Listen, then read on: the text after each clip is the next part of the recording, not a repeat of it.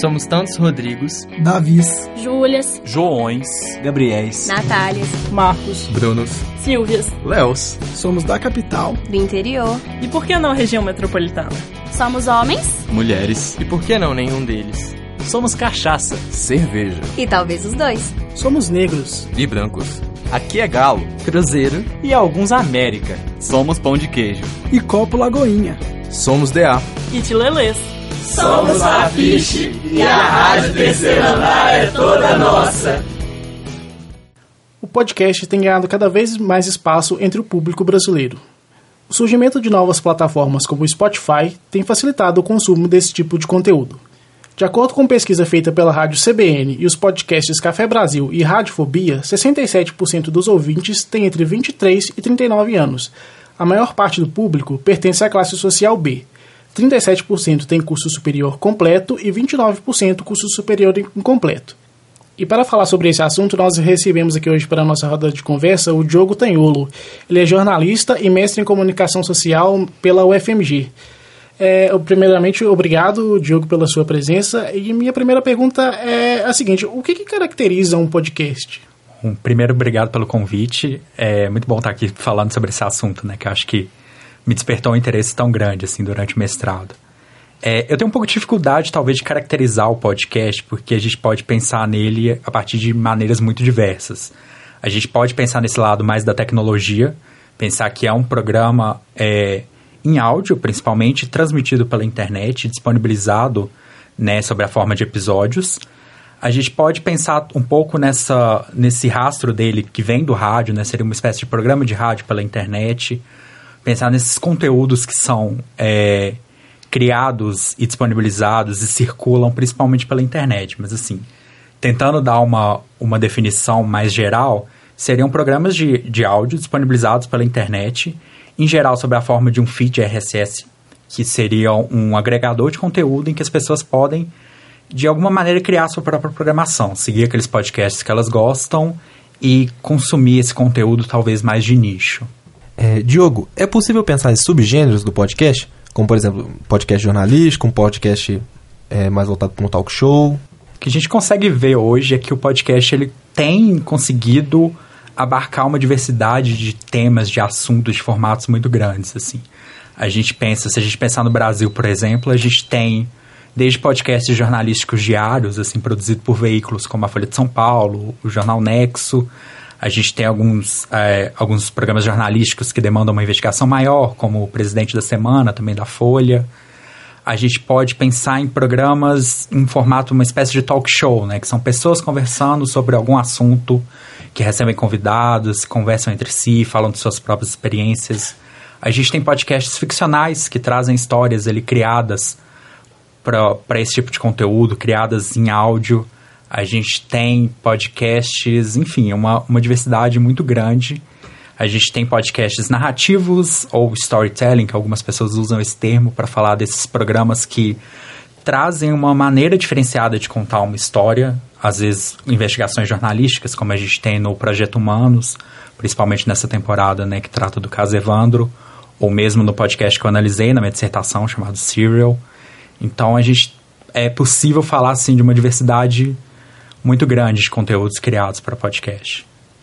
Pode ser feita alguma ligação entre o podcast e a popularização da internet? Com certeza, sim. A gente acho que principalmente nesse surgimento do podcast, a gente teve uma dependência talvez muito grande da tecnologia e da internet. Porque ele surge talvez como uma maneira de popularizar uma, uma forma de se fazer áudio. Você não depende mais de empresas de rádio, você não depende de emissoras, você não depende de equipamento talvez muito específico, muito caro, de um software que seja muito complexo. E na maneira como as pessoas vão consumir também, né? Elas vão depender de programas. Aí a gente tem talvez uma dificuldade de um acesso de todo mundo, que a pessoa talvez não vai ter internet, ou ela não vai ter um conhecimento necessário para operar esse tipo de programa, para conseguir, né, escutar esses, esses episódios que em alguma medida vai sendo uh, popularizado vai sendo melhorado por iniciativas de algumas empresas. Hoje a gente pensar que o Spotify tem um, um, um canal de podcasts, né? Tem um, uma espécie de agregador de podcasts, já facilita. Então, assim, é, é, o podcast, apesar de que eu acho que a gente não deve olhar para ele apenas a partir dessa, desse caráter mais tecnológico, mas ele com certeza faz parte da, da criação e da produção, mas ele também faz acompanha de alguma maneira a cronologia de como que o podcast é visto encarado pelas pessoas. É, o podcast, assim como o rádio, né, ele trabalha muito com a, loja, a lógica do áudio. Como que a gente pode diferenciar o podcast do, do rádio, por exemplo? Eu acho que é essencial a gente pensar que ele circula na internet. Claro que falar só isso não, não, não abarca tudo. A gente pensa que a gente tem rádios, né, transmitidas pela internet também. A gente tem emissoras que disponibilizam seus programas de rádio na forma de podcast, né, na forma de download ou por streaming. Mas eu acho que é, pensar o podcast é também pensar que ele circula na internet a partir de, de uma maneira muito, muito diferenciada, talvez, da rádio.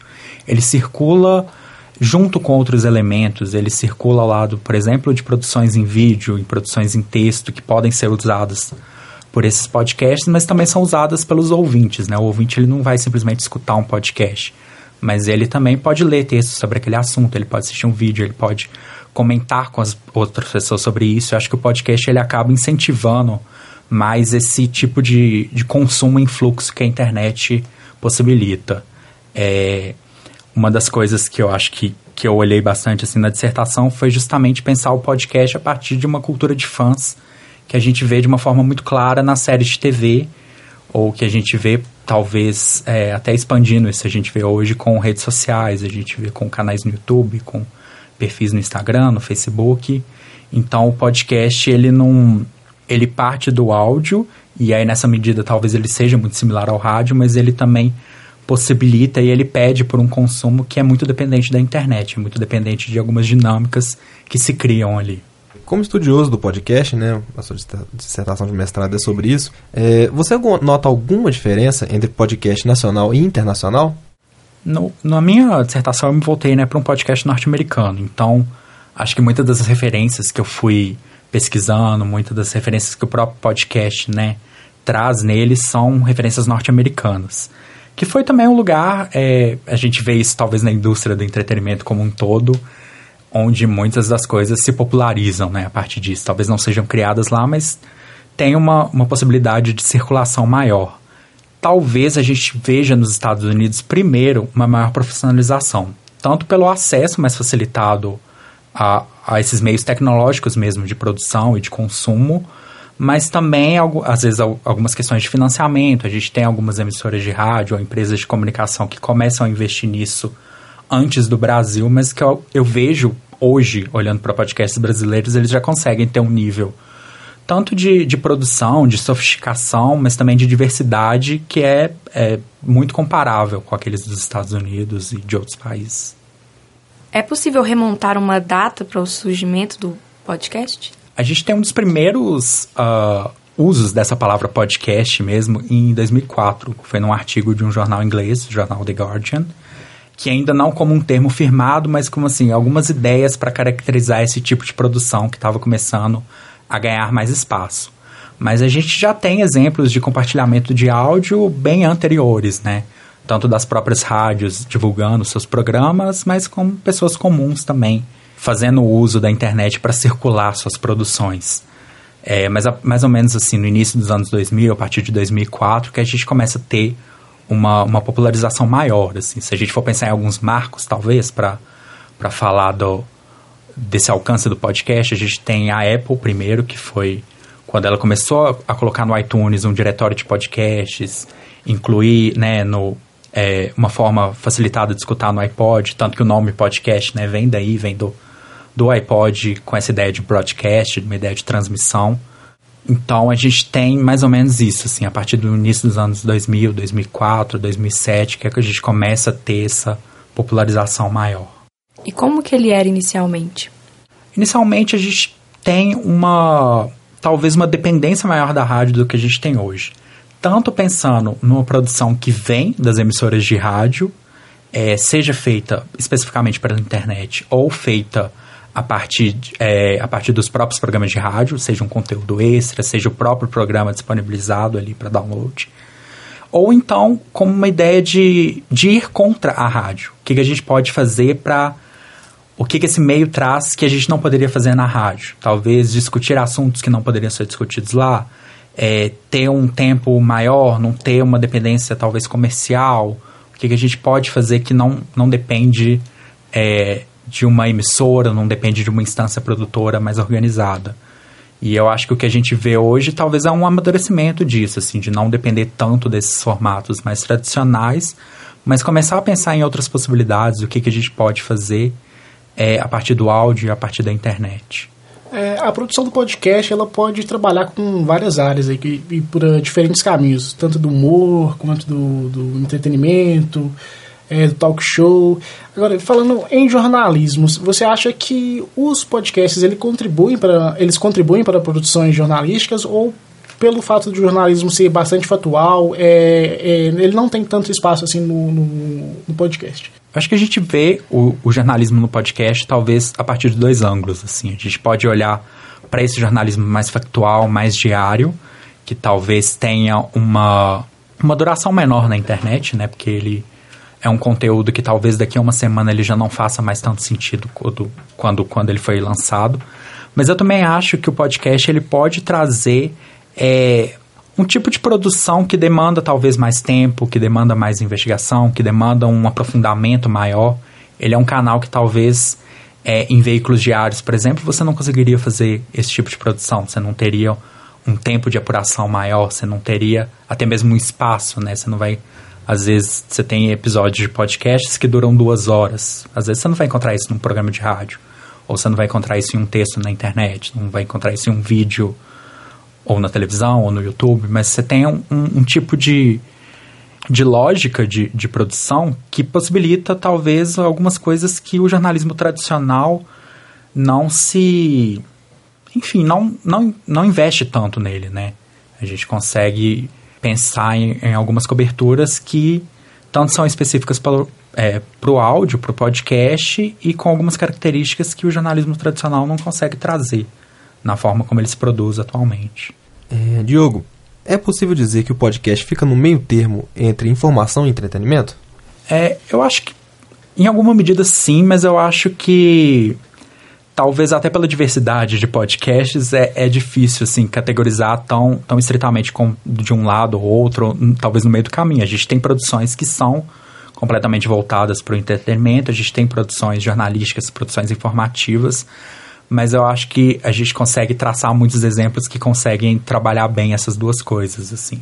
Conseguem é, trazer um, um tipo de, de informação mais factual ou mais jornalística, mas que talvez por circular nesse meio e por trazer algumas características do áudio, a gente pensar que é uma voz de uma pessoa, às vezes você tem um, é, em muitos podcasts você tem a figura do apresentador como um, um como um fio condutor ou como uma, uma figura muito forte na construção do podcast, que trazem também uma, uma maior proximidade, às vezes uma linguagem mais informal, alguma coisa que aproxime mais do entretenimento. Então acho que você consegue ver um pouco dessas potencialidades bem, bem diversas no podcast. Você acha que existe problemas para os consumidores de podcast seguir apenas canais de coisas que eles gostam, criar uma bolha de pensamento? Eu acho que isso é um problema geral da internet, né? Assim, se for ver é, a gente acaba, tanto, sei lá, em redes sociais, em veículos jornalísticos, em podcasts, enfim, é, vídeos no YouTube, a gente acaba consumindo mesmo aquilo que a gente de alguma maneira se identifica, né? Então talvez seja um problema no sentido de que o podcast ele permite talvez essa, essa segmentação, esse, essa escolha mesmo, né? Uma da, das principais características que a gente pensa no início do podcast é essa ideia de que você pode fazer a sua própria programação.